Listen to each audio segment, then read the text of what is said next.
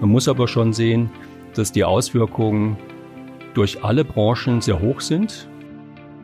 Ja, unser Hauptinstrument, bei dem wir auch sehr operativ äh, die Unternehmen unterstützt haben, war die Soforthilfe der Landesregierung und der Bundesregierung.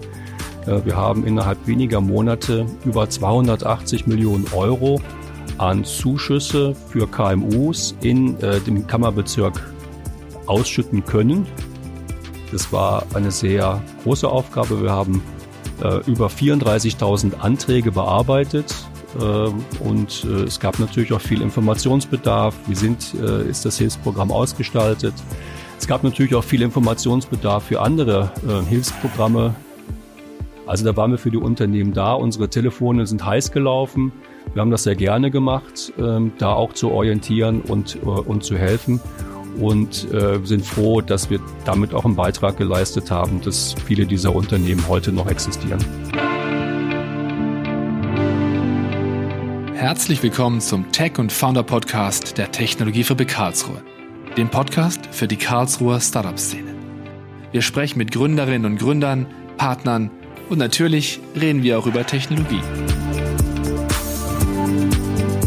Bis zum März war 2020 für viele von uns ein ganz gewöhnliches Jahr. Und dann kam Corona.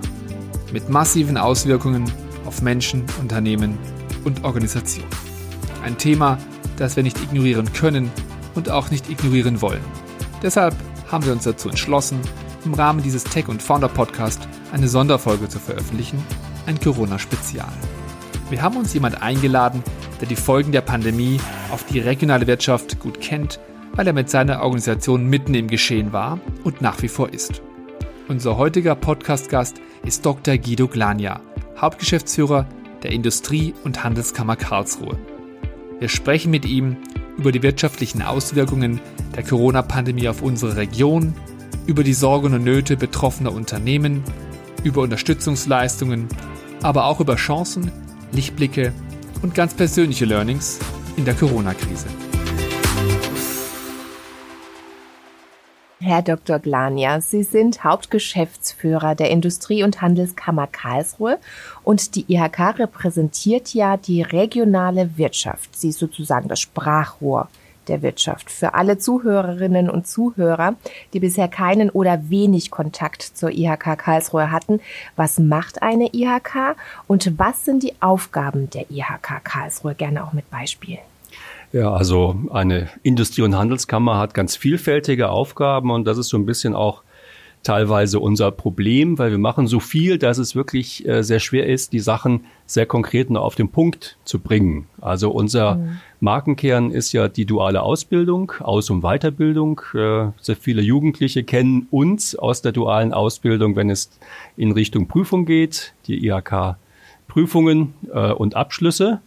Das ist so etwas, was äh, uns sehr wichtig ist, duale Ausbildung ähm, zu bewerben, hochzuhalten, zu informieren. Aber darüber hinaus machen wir vor allen Dingen Wirtschaftsförderung fast von A bis Z. Also von der Abfallberatung bis zum Zoll sind wir tätig. Wir haben ähm, eine Reihe von Beratern, die den Unternehmen zur Verfügung stehen, wenn sie spezielle Fragen haben. Und wirklich vom Abfall bis zum Zoll ergeben sich die verschiedensten Fragen bei den Unternehmen, teilweise sehr knifflige Themen, Arbeitsrecht ähm, oder eben sehr spezielle Fragen im Bereich Steuern.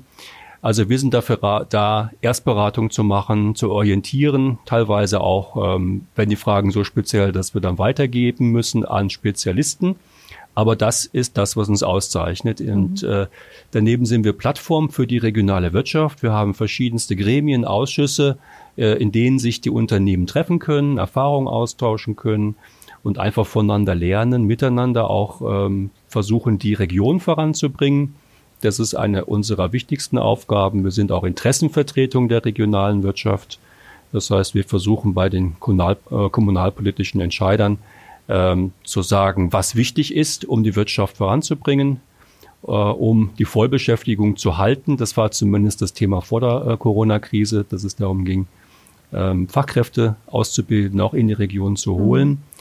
Und ähm, wir informieren natürlich auch über alle wichtigen Themen die für Unternehmen wichtig sind. Wir haben Newsletter, wir haben die Homepage und unser Wirtschaftsmagazin, das im ganzen Kammerbezirk äh, an sehr viele Unternehmen geht und wo wir versuchen, immer wieder Themen auf den Punkt zu bringen. Und diese Komplexität macht es uns manchmal sehr schwierig zu sagen, was macht die Industrie- und Handelskammer. Mhm. Es gibt äh, im Bereich der Wirtschaftsförderung fast nichts, was wir nicht machen. Sehr vielfältig also. Lassen Sie uns auf das heutige Thema kommen, das uns alle derzeit immer noch stark beschäftigt, die Corona-Pandemie. Corona hat massive soziale und wirtschaftliche Folgen weltweit. Wir wollen heute einmal den Blick direkt auf das Unternehmen, also auf die Unternehmen in unserer Region werfen. Wie stark sind die Auswirkungen der Krise hier auf die Wirtschaft bei uns zu spüren? Ja, die Krise hat wirtschaftlich so gut wie niemanden verschont. Das, äh, das wissen wir alle, ähm, alleine schon durch den Einzelhandel, durch die Gastronomie, die Hotellerie. Es gab ja äh, wochenlang, da war das öffentliche Leben so gut wie runtergefahren. Es gab wirklich kaum äh, einen normalen Alltag. Mittlerweile haben wir wieder Möglichkeiten, viele Dinge zu machen. Äh, viele äh, Geschäfte sind wieder geöffnet, fast so, wie man es kennt. Man muss aber schon sehen, dass die Auswirkungen durch alle Branchen sehr hoch sind. Das müssen wir jetzt mhm. auch sagen, ähm, wegen der internationalen Märkte wegen der äh, Lieferbeziehungen international, Nachschubschwierigkeiten für viele Branchen, äh, wegen der Absatzmärkte international. Sie können sich vorstellen, wie es in unseren äh, Hauptexportmärkten Frankreich, ähm, Großbritannien, USA äh, und äh, Italien aussieht. Da muss man gar nicht groß über Zahlen reden, sondern es ist ganz klar, dass die Märkte weggebrochen sind und sich so schnell auch nicht erholen werden. Und natürlich ganz klar vor Ort wir sind ja hier in Karlsruhe auch ein großer Veranstaltungsort für Messen, für Konzerte, für viel Kultur. Und wir sehen alle das Trauerspiel, dass fast nichts geht und dass auch die Branche kaum Perspektiven hat. Also wir hoffen, dass es im Herbst wieder mehr Möglichkeiten geben wird, auch Messen zu organisieren und ähnliches. Aber es ist wirklich das Prinzip Hoffnung. Und mhm. ähm, das ist natürlich für Unternehmen eine sehr prekäre Situation, weil es so gut wie keine Einnahmen gibt und äh, man halt schauen muss, wie kann man überhaupt die Strukturen erhalten, die man braucht, um dann im Herbst oder im nächsten Jahr wieder hochzufahren. Und äh, selbst die Baubranche, die wir ja noch vor ähm, ein, zwei Monaten so als Paradebeispiel für eine Branche herangezogen haben, die kaum betroffen ist, merkt jetzt schon, es, äh, was neue Aufträge angeht, sieht es nicht mehr ganz so rosig aus, mhm. weil alle sparen. Die Industrie, die äh, Kommunen äh, sind jetzt bei neuen Bauaufträgen auch nicht mehr so spendabel, ähm, strecken auf die Zeit und äh, von daher äh, merkt selbst die Baubranche, die ja weiterhin mit Volldampf noch gearbeitet hat in den letzten Monaten, dass es so perspektivisch äh, vielleicht auch nicht ähm, so immer weitergehen wird. Mhm. Eine wichtige Aufgabe der IHK Karlsruhe ist es, die Unternehmen im IHK-Bezirk zu unterstützen. Vom Start-up bis zum etablierten Unternehmen ist da ja alles dabei. Welche Rolle spielt die IHK Karlsruhe konkret in der Corona-Krise jetzt und wie haben Sie die Unternehmen bisher unterstützen können konkret? Ja, unser Hauptinstrument, bei dem wir auch sehr operativ äh, die Unternehmen unterstützt haben, war die Soforthilfe der Landesregierung und der Bundesregierung. Äh, wir haben innerhalb weniger Monate über 280 Millionen Euro an Zuschüsse für KMUs in äh, dem Kammerbezirk ausschütten können, zusammen mit der L-Bank. Ähm, das war äh, für viele Unternehmen wirklich die äh, letzte Rettung, äh, um Liquidität zu erhalten, um am Markt zu bleiben oder für Selbstständige, um nicht in die Grundsicherung abzudriften. Das war eine sehr große Aufgabe. Wir haben äh, über 34.000 Anträge bearbeitet. Äh, und äh, es gab natürlich auch viel Informationsbedarf. Wie sind, äh, ist das Hilfsprogramm ausgestaltet? Es gab natürlich auch viel Informationsbedarf für andere äh, Hilfsprogramme, KfW, Bürgschaftsprogramme, Kreditprogramme und ähnliches. Mhm. Und da sind wir natürlich sehr aktiv gewesen. Und eine wichtige Funktion neben all diesen technischen Fragen der Hilfsprogramme war ein, einfach auch, dass wir am Telefon, auch per E-Mail den ähm, selbstständigen Unternehmen zugehört haben. Was sind die Sorgen? Was sind die Nöte? Was sind die Ängste? Ähm, da auch zu signalisieren, wir nehmen das ernst, wir hören zu und es war auch eine große psychologische Komponente dabei, einfach auch äh, erstmal das aufzufangen, all diese Verunsicherungen und dann auch zu zeigen, wie kann man konkret helfen. Also da waren wir für die Unternehmen da. Unsere Telefone sind heiß gelaufen. Wir haben das sehr gerne gemacht, ähm, da auch zu orientieren und, äh, und zu helfen und äh, sind froh, dass wir damit auch einen Beitrag geleistet haben, dass viele dieser Unternehmen heute noch existieren. Haben Sie ein paar Beispiele? Welche Fragestellungen waren das, die Unternehmerinnen und Unternehmer dann quasi gestellt haben konkret? Also es klingt spannend mit den heißen Telefonen. Ja, also die Fragen waren sehr unterschiedlich. Ähm, natürlich ging es sehr konkret um die Soforthilfe. Äh, was heißt jetzt Liquiditätsengpass? Wie muss ich das berechnen? Welche Werte muss ich da äh, angeben? Es ging viel um das Thema Arbeitsschutz wenn wir weiterarbeiten wollen, wie müssen wir ähm, da unsere Produktion organisieren, wer ist zuständig, wie kann man die Regeln einhalten. Und oft war es auch ähm, die Frage äh, des äh, Gesundheitsschutzes, was würde denn passieren, wenn? Also viele Unternehmen waren verunsichert, was würde passieren, wenn das Gesundheitsamt bei uns einen Corona-Fall äh, entsp äh, entsprechend nachverfolgt, wie mhm. können wir einfach vorbeugen? äh, wenn es Corona-Fälle gibt, wie können wir unsere Belegschaft so organisieren, dass wir das Risiko minimieren. Denn es war ja tatsächlich so, dass bei einer Quarantäne die ganzen Teams, die mit einem Mitarbeiter, der infiziert war, äh, dann entsprechend in Quarantäne geschickt wurden. Und da ging es einfach um das Bilden von Gruppen, Schichten und, und Ähnlichen, um einfach den Risiken vorzubeugen. Im Rahmen der Corona-Pandemie haben sich die Ereignisse eigentlich teilweise überschlagen. Es gab viele verschiedene Unterstützungsprogramme für Branchen. Es mussten besondere Maßnahmen zum Arbeitsschutz getroffen werden. Die Informationen mussten permanent angepasst werden. Ähm, das stellt ja besondere Anforderungen an die Flexibilität und Organisation der IHK, damit sie den Unternehmen auch transparent und schnell bei Fragen oder Anträgen weiterhelfen können. Wie haben Sie sich da dann organisiert? Ja, ich sag mal, für uns als Organisation war es schon sehr herausfordernd, ähm, weil wir auf der einen Seite unsere Mitarbeiter selber schützen wollten. Und wir ähm, haben dank der Digitalisierung, die wir in den letzten Jahren so in Angriff genommen haben, es ermöglicht, dass alle Mitarbeiter, die in der Soforthilfe waren, auch in Homeoffice gehen konnten. Innerhalb von 48 Stunden haben mhm. wir den Präsenzbetrieb äh, im IHK-Gebäude fast vollständig ähm, aufgelöst und sind auf Homeoffice umgeschaltet. Und äh, dank zu unserer IT-Infrastruktur konnten alle Mitarbeiter auf alle Funktionalitäten, die sie aus dem Büro gewohnt waren, auch zu Hause dann zugreifen. Ähm, das hieß auch für die Soforthilfe, die ja ein ganz neues Förderprogramm war. Also wir hatten da überhaupt noch keine äh, Vorerfahrung, dass wir mit unseren IT-Dienstleister der GFI ähm, einen Workflow organisiert haben mit Schnittstelle auf der einen Seite zur Landingpage der Antragsteller und auf der anderen Seite zu L-Bank als weiterverarbeitende mhm. Organisation. Wir haben da einen Workflow organisiert, der dann auch sehr transparent war, wo wir auch dann gut kommunizieren konnten in den Teams, die das bearbeitet haben und, und die informiert haben. Und nur so, durch diese schlanke Infrastruktur und äh, intelligente Lösung, waren wir überhaupt in der Lage, 34.000 Anträge eines Programms, was wir vorher noch nie bearbeitet haben, weil mhm. es das gar nicht gab, äh, sehr schnell auch zu ähm, äh, bearbeiten. Und was auch wichtig war, ist, dass wir da, wir sind ja nicht die einzige Industrie- und Handelskammer, auch mit den anderen äh, IHKs in Baden-Württemberg, davon gibt es dann noch elf weitere, gut zusammengearbeitet haben, um auch die äh, entsprechenden Antragsteller immer richtig zuzuordnen. Also es war sozusagen die Generalprobe für äh, unsere IT. Was kann man leisten? Mhm. Homeoffice, mobiles Arbeiten.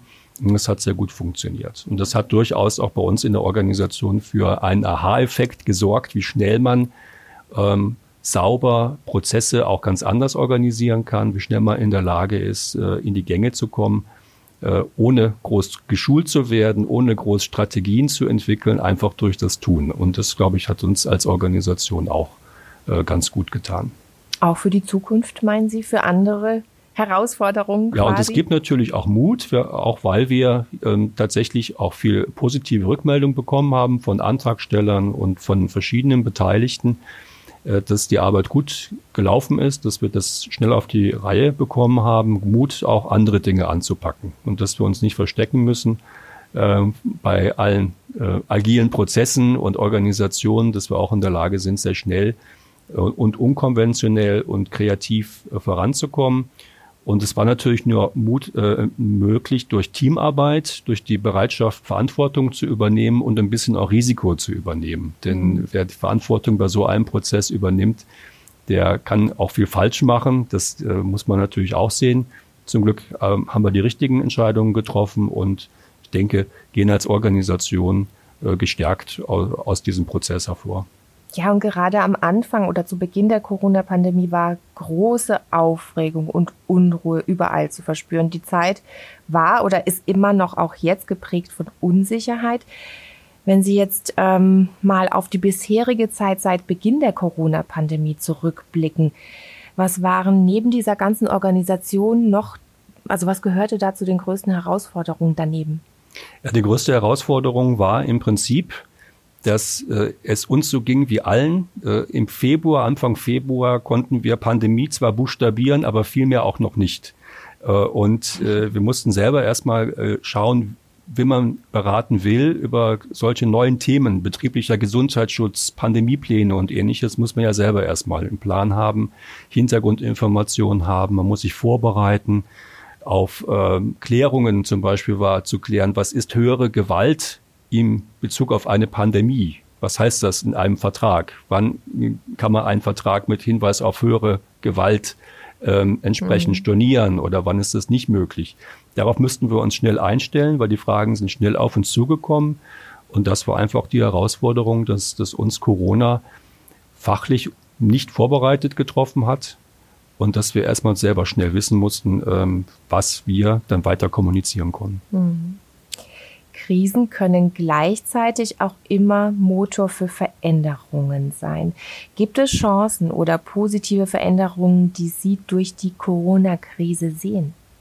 Ja, es gibt ja diesen alten und etwas abgedroschenen Spruch, Not macht erfinderisch. Hm. Aber ich denke, dass wir in den letzten Monaten tatsächlich gesehen haben, wie viel Schnelligkeit, wie viel Flexibilität äh, wir in unserem Land haben man einfach auch sieht, wie viel Hilfsprogramme schnell organisiert äh, werden konnten, aber auch wie viele Unternehmen und private Initiativen schnell in die Gänge gekommen sind, um zu switchen, ähm, Hilfsprogramme zu machen, praktisch auch ähm, Schutzausrüstung zu produzieren oder Studenten, die äh, sehr schnell dann einfach auch gesagt haben, ich nutze meine Zeit, um auch äh, hilfsbedürftige Menschen Essen äh, einzukaufen und ähnliches. Da ist viel passiert. Es war alles sehr schnell, spontan oft unorthodoxe Lösungen und das äh, macht Mut, dass wir trotz aller Regulierung und ich muss auch sagen teilweise Überregulierung, wenn es darauf ankommt, in der Lage sind, schnell zu handeln. Denn wir sehen ja ähm, jetzt auch gerade in Karlsruhe, dass gerade auch so größere Infrastrukturprojekte äh, unwahrscheinlich lange dauern, sich sehr hinziehen, immer wieder auch Rechtsfragen und ähnliches zu klären sind. Und es ist natürlich ein, eine äh, Geschwindigkeit, äh, die nicht gerade viel Spaß macht. Und wir haben gesehen, man kann auch Dinge schneller machen. Wir sehen jetzt auch in der Kommunalpolitik, dass jetzt vieles möglich ist, unkompliziert und einfach, was sonst riesige Themen äh, hervorgerufen hätte. Thema Außengastronomie, wo man welche Tische hinstellen darf, äh, was das kostet und ähnliches. Da ist man jetzt sehr flexibel. Man weiß, man muss den Restaurantbetreibern helfen. Man muss jetzt schnell Dinge ermöglichen und nicht monatelang erstmal überlegen, wie man das machen kann. Und das, dieser, äh, dieser Geschwindigkeit macht Mut, dass wenn es drauf ankommt, man auch entsprechend dann in der Lage ist, äh, trotz aller Regulierungen, die ja auch teilweise sinnvoll sind, ähm, schnell zu sein. Also alles etwas lockerer geworden quasi. So ist es ja. Abschließend eine etwas persönlichere Frage an Sie. Was haben Sie persönlich aus der Krise für sich mitgenommen? Welche Erkenntnisse haben Sie für sich gewonnen? Gibt es da besondere Learnings? Ja, ich als Hauptgeschäftsführer bin natürlich sehr stolz auf mein Team, auf die, die Leistung, die Bereitschaft, Verantwortung zu übernehmen und auch in einer Krise den kühlen Kopf zu bewahren. Da äh, nicht panisch zu reagieren, sondern sich zu konzentrieren und Dinge voranzubringen. Und das macht einfach Spaß und das macht Mut, äh, mit äh, dem Team zusammenzuarbeiten. Mich hat auch sehr überrascht, wie, wie schnell man sich an Dinge gewöhnt, wie mobiles Arbeiten und Homeoffice. Äh, Dinge, die irgendwie in der Luft liegen, aber die man eben noch nicht realisiert hat. Das haben wir in diesem Fall gemacht. Und wie schnell wir neue Normalität irgendwie äh, einfach akzeptieren.